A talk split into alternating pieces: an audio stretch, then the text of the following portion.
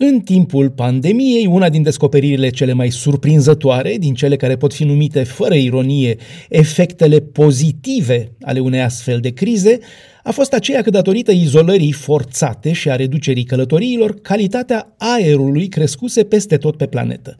Altminteri, poluarea atmosferei rămâne unul din efectele cele mai nocive ale modernității și ale epocii industriale și postindustriale. În Uniunea Europeană există directive precise privind calitatea aerului, dar iată că juridic ele nu conferă persoanelor fizice niciun drept care ar putea duce la despăgubiri pentru prejudicii.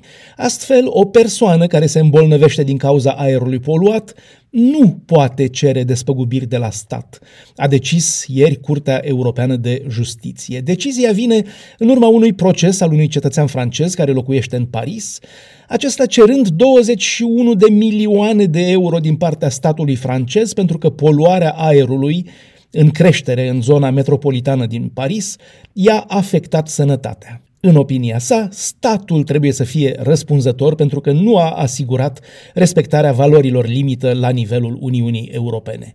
Calitatea aerului este monitorizată în permanență în Uniunea Europeană, iar rezultatele sunt uneori surprinzătoare. Astfel, dacă e adevărat că orașele cele mai puțin poluate din Europa se află în nord, în țările scandinave foarte înclinate spre traiul ecologic, sau în prea puțin industrializata Portugalie.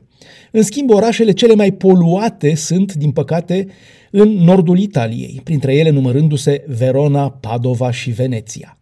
Pentru a reveni la verdictul menționat al Curții Europene, avocatul general părea să susțină punctul de vedere că reclamanții trebuie despăgubiți de către stat din pricina poluării. Cu toate astea, Curtea Europeană de Justiție nu a împărtășit punctul de vedere al expertului său și a respins cererea de despăgubire. Directivele privind calitatea aerului obligă statele Uniunii Europene să asigure aer curat, desigur, dar obligațiile respective servesc obiectivului general de protecție a sănătății umane și a mediului în ansamblu. Ele nu conferă drepturi cetățenilor individuali. Prin urmare, statul nu e obligat să-și despăgubească cetățenii. Tribunalul a reamintit doar că cetățenii au dreptul de a solicita de la autorități un plan de control al poluării aerului. Până atunci însă, sfatul este să nu respirăm adânc.